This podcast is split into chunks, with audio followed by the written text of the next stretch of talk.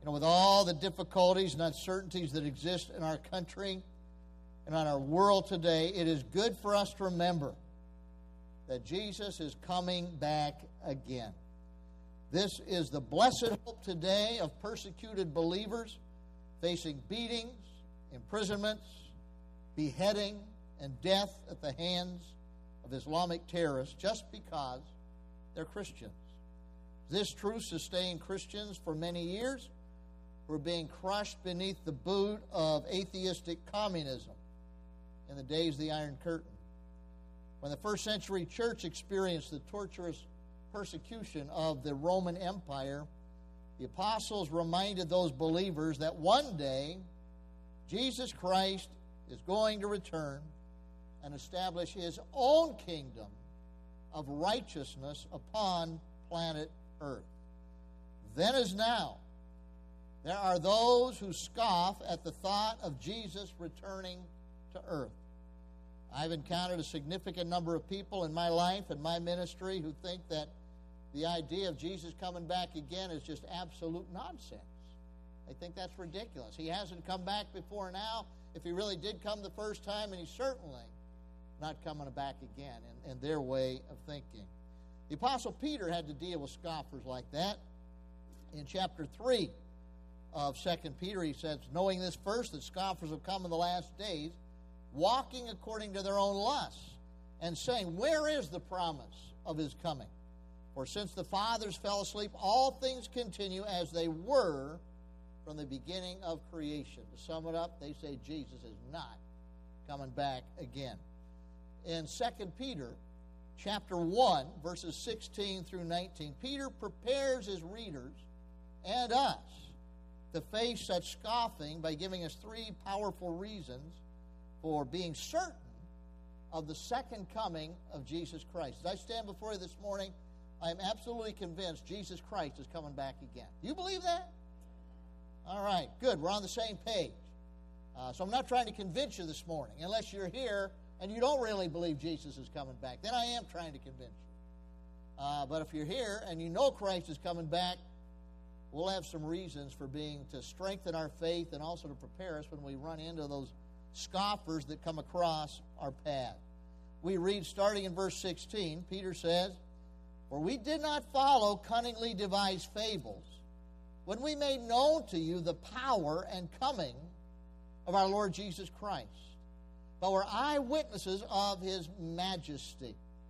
For we received from God the Father honor and glory when such a voice came to him from the excellent glory This is my beloved Son, in whom I am well pleased. And we heard this voice, which came from heaven when we were with him on the holy mountain. We also have the prophetic word made more sure, which you do well to heed as a light that shines in a dark place until the day dawns and the morning star rises in your hearts. First of all, we find that we can be convinced of the second coming of Christ because Peter did not base his teaching on religious fables.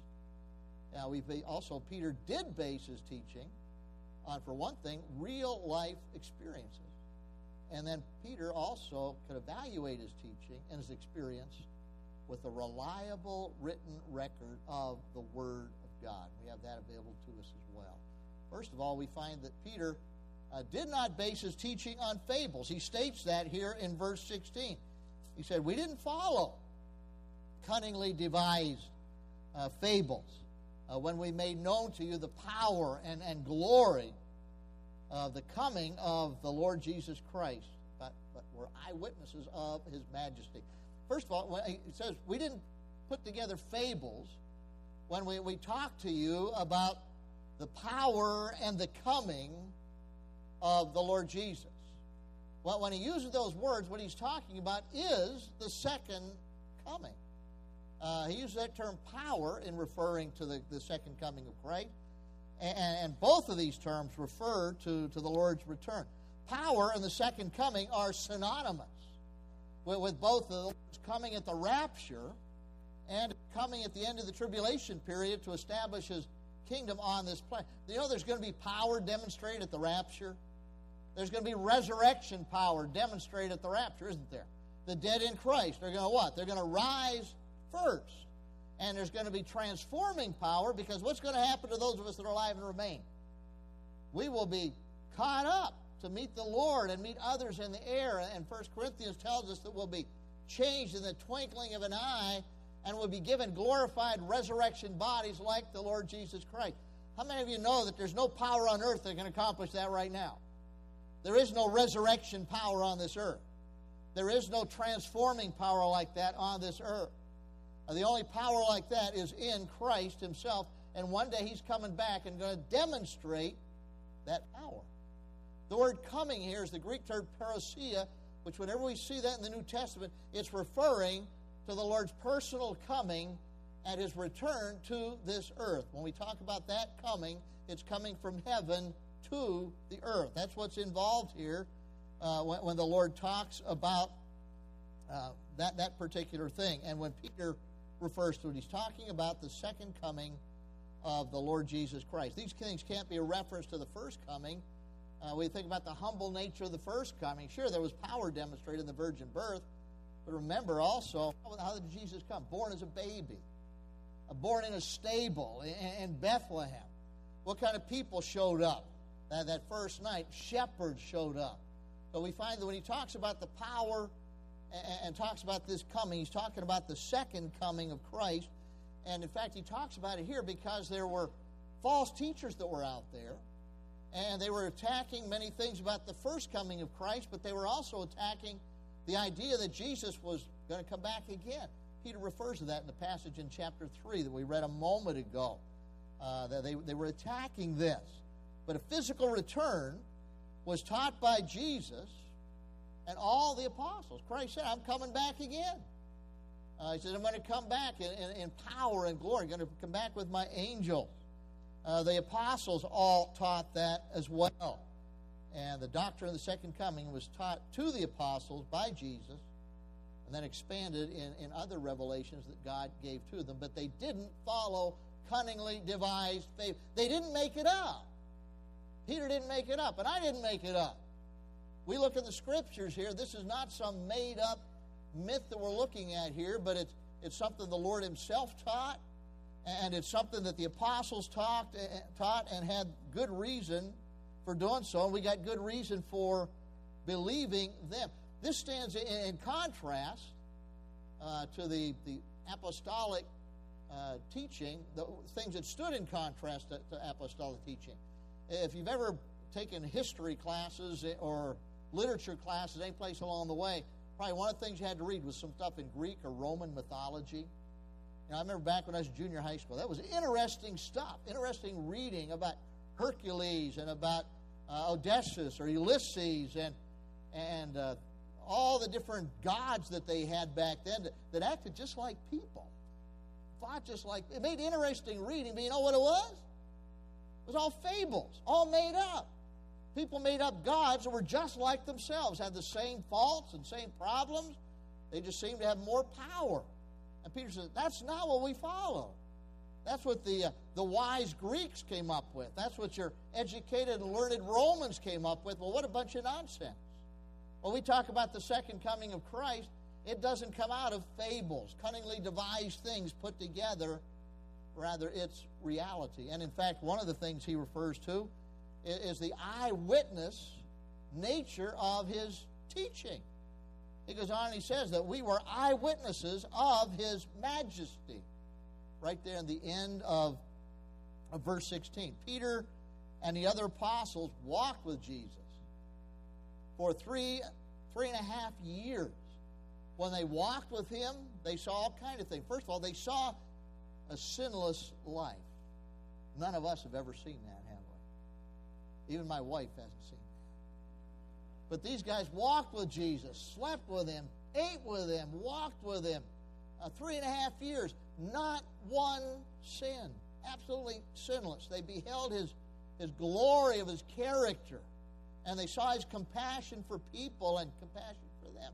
They, they witnessed the miracles that he did. In fact, they got to participate in some of them. They got to help pass out the food when Jesus fed the multitude. They got to roll the stone away when, when Lazarus was raised from the dead. Peter got the opportunity to walk on the water till his face started to waver a little bit, uh, to walk on the water to Jesus. So they, they got to participate in the miracles and, and see them see them done. They saw the majesty of Jesus. They saw his death. They saw him die. They saw him after his, his, his resurrection as well. And these guys also got to see the ascension as Jesus just kind of lifted up from the earth and, and ascended into glory, as described in Acts chapter 1. But one other thing Peter also has in mind here he saw all those things. But he also talks about a time when he was on the holy mountain and, and got to see Jesus in his glory. He got a, a preview of second coming glory uh, on one great experience that the Lord allowed him to be a part of. We find that that described in, in Matthew, chapter, starting in chapter 16, verse 28, and then on from there. In fact, keep one finger here in Second Peter. Go back there with me to the Gospel of Matthew, so we all know what we're talking about here. Matthew chapter 16, and also the parallel passage is seen in, in Luke chapter 9. Christ starts out, and in verse 16, excuse me, not verse 6, verse 28, chapter 16. We'll start at verse 27. It says, For the Son of Man will come in the glory of his Father with his angels, and then he'll reward each according to his works. Talking about the second coming. He said, Surely I say to you, there are some standing here who shall not taste death till they see the Son of God coming in his kingdom, in his kingdom glory. Uh, they're going to get a glimpse of glory. Now, he wasn't talking about the fact they weren't going to die until he came back again, but rather he's talking about the fact they're going to get a glimpse of his kingdom glory.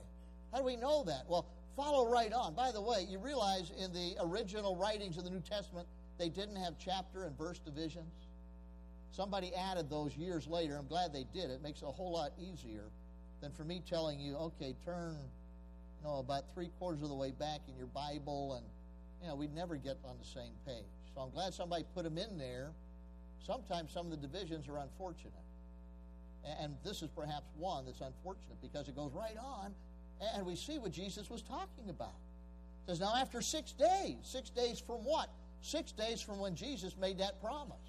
Some of you aren't going to die till you see something of my glory. Six days, after six days, Jesus took Peter and James and John, his brother, and brought them up on a high mountain by themselves and was transfigured, changed. What's that mean? Transfigured before them. Here's the explanation His face shone like the sun, and his clothes became as white as the light. And behold, Moses and Elijah appeared to them, talking with him. Luke chapter 9 tells us they were talking with him about his, his decease, his exodus, same word we saw Peter use last week. Uh, but anyhow, they, they see Elijah and Peter uh, and Moses talking with him. Then Peter answered and said to Jesus, Lord, it's good for us to be here. Here are three tabernacles, three memorials one for you, one for Moses, one for Elijah. And while he was speaking, behold, a bright cloud overshadowed them. And suddenly a voice came out of the cloud saying, this is my beloved Son, in whom I'm well pleased. Hear him. God saying, Don't put my son Jesus on the same plane as Moses and Elijah, great as they are. My son Jesus is absolutely unique. He is God the Son. This is my beloved Son, in whom I'm well pleased. Hear him. And when the disciples heard it, they fell on their faces and were greatly afraid. But Jesus came and touched them and said, Arise and do not be afraid. And when they had lifted up their eyes, they saw no one but Jesus only. And now, as they came down from the mountain, Jesus commanded them, saying, Tell, tell this vision to no one until the Son of Man is risen from the dead. That's what Peter's referring to here in 2 Peter chapter 1 when he talks about beholding his majesty and being on the holy mountain. And so we find that in, in part he's based his teaching on real experience that he had. He didn't base his teaching on fables. But he had some amazing experiences with the Lord Jesus, and this had to rank up there in the top three or four, I would imagine, in his experiences with the Lord. We see the, the details as uh, these three apostles are taken up onto the mountain with Jesus.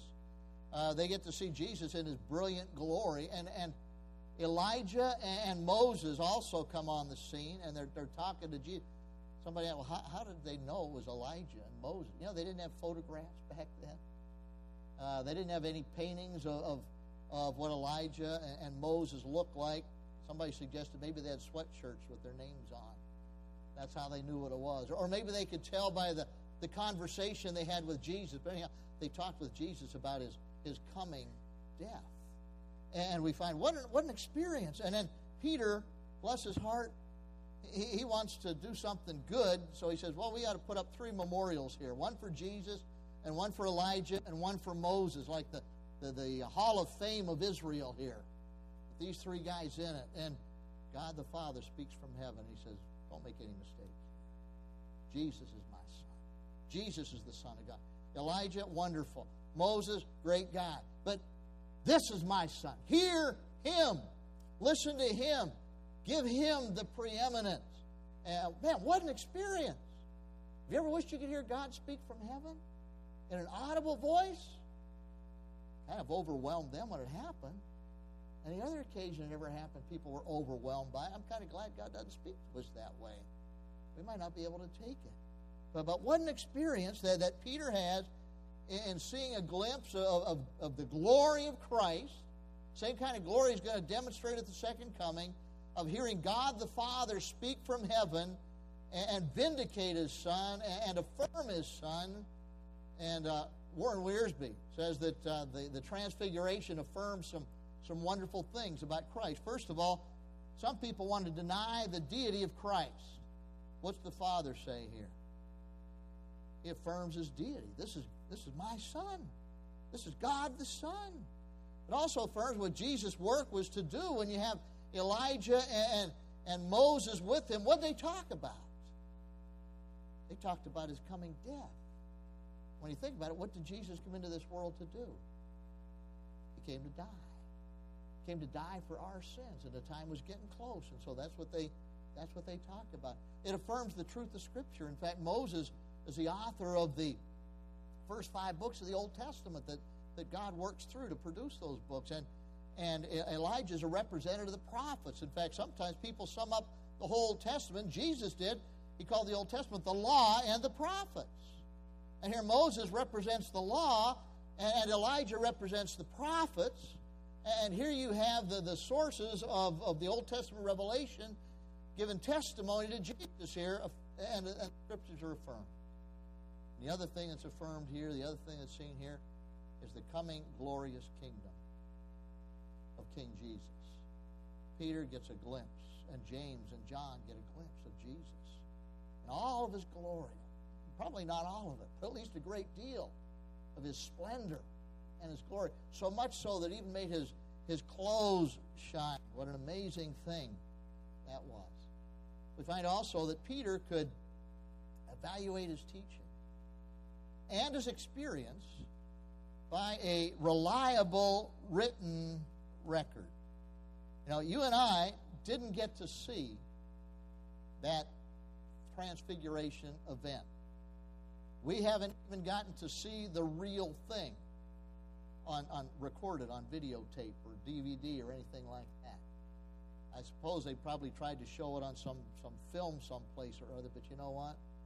When, God does something, man can't really hold a candle to what the Lord does. We, we didn't get to be there.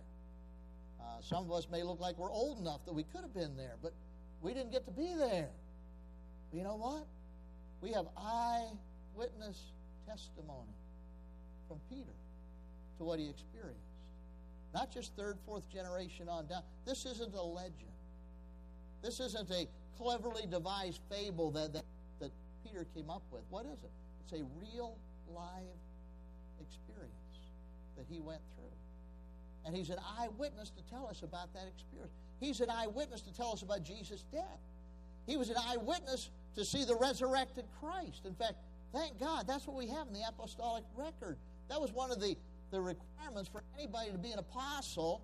And when they, they chose a, a, a substitute to take over for Judas, one of the requirements they had to be an eyewitness of the resurrection so that they could be a witness, so they could tell what they had seen, tell what they, what they knew. Uh, so we find that, that Peter has this experience. But you know, you and I have something even better than experiences like the apostles. We're, we're told early in, in chapter 1 of 2 Peter, we have like precious faith. We got saved the same way that we did.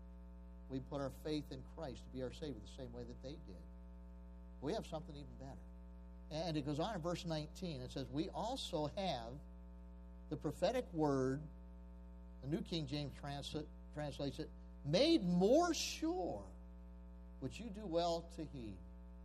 We have the prophetic word made more sure. There's other translations that say we have the more sure prophetic word. There's two ways to take this here. First, some would say that Scripture here is, is being vindicated by the experience that these guys have. And, and sometimes we say, boy, it's, it's wonderful when you find that the Scripture is borne out by experience. Now, the Bible tells us if we, if we pray, God answers prayer. Isn't it nice to find that out by experience? Don't you like to see answers to your prayers? It's great to hear that, to have that borne out by our own experience. It's great to trust the Lord and find out that, that trusting Him is worth it. You know, that He keeps His promises. We were studying Abraham in the adult Sunday school class here in the auditorium, and God promised him he was going to have a son, and he was going to have descendants as many as the, the stars in the sky, the grains of sand on the seashore. And this morning we saw in Genesis chapter 21 that that uh, 25 years after God made that promise to Abraham, you know what happened? He experienced the birth of his son. Now, was the fact that that son was going to be born any more true when the son was actually born before God made the promise? No. But it was wonderful when that son was born. It, it's great when, when Scripture is born out in our experience. But you know what? Even if you if, even if you think your experience isn't quite what it should be or doesn't quite line up with Scripture, you know what? The Bible's true. One of the problems with experience is sometimes experiences fade, and sometimes we misunderstand, sometimes we forget. My wife's all the time saying, You remember when such and such a thing happened when our kids were little? And no. She remembers that. She's a mother. I'm a father. I, I remember some high. I remember when they were born. I remember their names. You know, I remember the important stuff, but I sure don't remember all the details that, that she could tell you about what happens our kids were growing up. Experience tends to fade. That can be a positive thing. Somebody told me the other, told my sister the other day, and then she shared it with me that uh, my mom had some difficult years the last few years before the Lord took her home in December. And she had had strokes and her personality changed. And, and uh, here was a woman that, that was always doing for people and, and, and kind and considerate. And she became very complaining and, and hard to please and things like that. Anyhow, somebody, somebody told my sister they had been down that road with their parent. Their parent was gone. They said that, you know, as time goes on, the good memories will come back and, and take over and push out some of the more recent negative memories. I'm, I'm hoping that's the case. I really pray that it, that it is. So it can be a.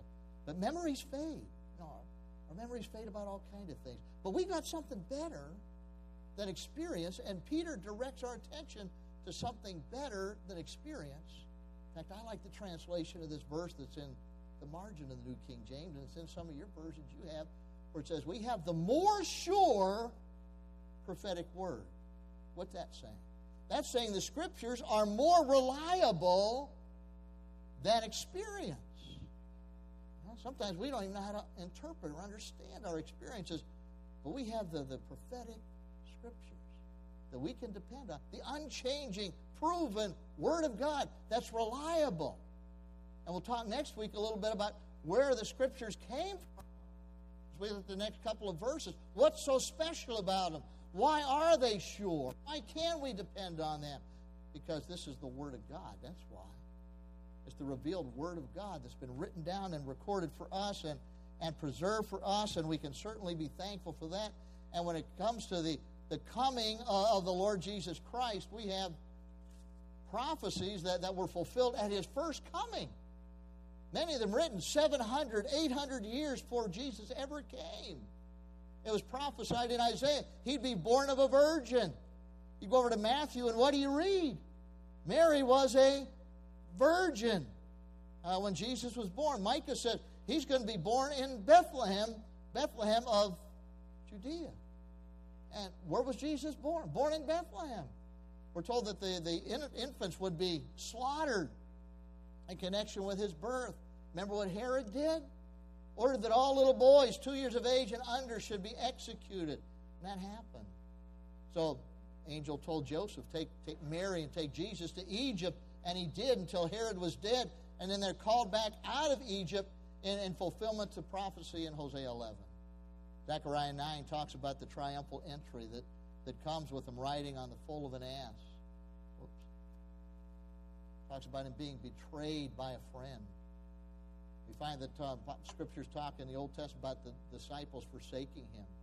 A potter's field being bought with the blood money that had been given to, to Judas. By Jesus being spit on and scourged and nailed to a cross, but, but not a bone being broken, his hands and feet being pierced, his death for our sins in Isaiah 53. Sometimes you got to get Isaiah 53. I just read through that. Man, it's like you're reading the New Testament gospel, isn't it? Telling us exactly what the significance of his death was, was going to be. And then the Old Testament also prophesies and, and gives uh, a picture of, in Jonah, the resurrection of the Lord Jesus Christ. we find that all the, there's some 300 plus prophecies about the first coming of Jesus that you see in the Old Testament. And you know what? How many of those were fulfilled? Literally? Factually? All of them. Every single one. What about the return? What about the second coming? We find that's prophesied as well. We, we find that it's prophesied that his second coming is going to take place in two phases. It, it talks about him coming to the clouds. That's going to be the rapture. It talks about him coming to the earth and actually setting his feet on the Mount of Olives. That's going to be his return when he comes at the end of the tribulation period. It said he come himself. It's not just going to be a spiritual coming. When the apostles are, are watching him ascend, they're so stunned, they're just watching. And the angel comes, and what's the angel tell them? You know, while you standing here gazing, don't you know this same Jesus is going to come? How? In like manner. He's coming back in that, that physical, glorified resurrection body. And when he comes back at the end of the tribulation period, he's going to destroy the Antichrist. He's going to bind Satan in the bottomless pit for a thousand years. He's going to destroy all those who reject him. And only believers will enter into the millennial kingdom. And Israel will be restored as the dominant nation, basically, in this world. And we find that Jesus' kingdom of righteousness and peace will be established and spread universally. And Isaiah says that the increase of his government and peace, there will what? Be no end. It's going to spread universally. An amazing thing. You know who Jesus wants to help him in all this? Us. We get to work with.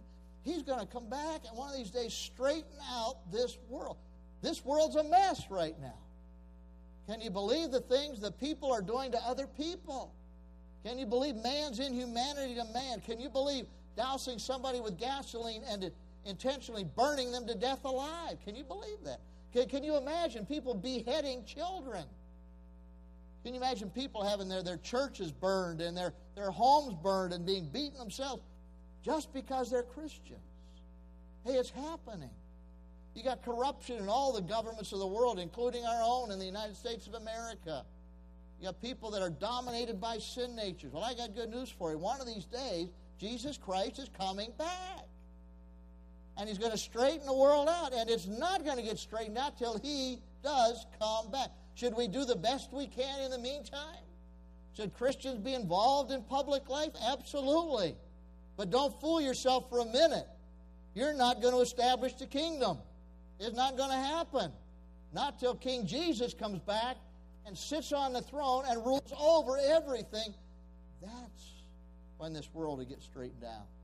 And there'll be a new heaven and a new earth, even in connection with that, in which righteousness dwells. You know, the second coming is a certainty. It's a certainty. We're not talking fables, fairy tales here. It's as sure as the first coming of Christ. It's not a myth, not a fable. Peter and James and John, they've had a preview of it. They got to see a glimpse of the Lord's glory in different ways. And the proven, infallible Bible that we are so privileged to have and to own and have multiple copies and be able to read whenever we want to. And you can even have it on your phone today if you want it on your phone. Uh, we, we, get to have it. Well, this, this is the most amazing book. It's a supernatural book, and it declares clearly and emphatically and repeatedly Jesus Christ is coming back again. That's our blessed hope. And if persecution, like brothers and sisters in Christ are, are going through around the world, comes to our country, we have that same hope that they do. Our hope is in the Lord. In fact, one of these days, He's coming back again. Man, what, what an incentive for faithfulness. Christ is coming back again. And one of these days, we can have the privilege of hearing Him say, Well done, good and faithful servant. What an encouragement when we're suffering. And we got great promises from the Lord. Don't, don't worry about it when you suffer. The sufferings of this present world aren't worthy to be compared with what? The glory that He has in store for us. And that glory will be fully seen when He comes back again. You know, this is also a great motive for making sure your salvation. Everybody in this room is going to see Jesus one of these days. I guarantee that. We're all going to see Christ one of these days. So I don't believe it. You're going to see Him. You're going to look him in the eye. He's going to look you in the eye. You won't be able to ignore him. You won't be able to get away from him. And when we see him, it's going to be one of two ways. We're going to see him as our Savior, and what a thrill that'll be, won't it? When he opens up his arms to, to encompass us and welcome us home to glory. Man, what a thrill. We get to see him in the clouds. Wouldn't it be great if the rapture took place right now? We all get to see Jesus in the clouds. Man, that'd be all right we wouldn't ever find out what Bill Stoddard told him in that car that day. He'd probably tell us in heaven, though, about that. Boy, what, what a thrill to be able to see Jesus face to face, the Savior, and be with Him forever and ever. But if you don't know Him as Savior, the Bible says one day you'll see Him as your judge. And there'll be no excuse that'll be good enough for having rejected Him and not taking the great salvation that he offers to you right here, right now. What a wonderful Savior. Now he's coming back. We get to see him again. What a wonderful privilege it is to know him and to love him right here, right now. And that's, our blessed hope as believers. If you're here and you're not a Christian, I'd implore you, put your faith in Christ today. Repent of your sin. Put your faith in Christ.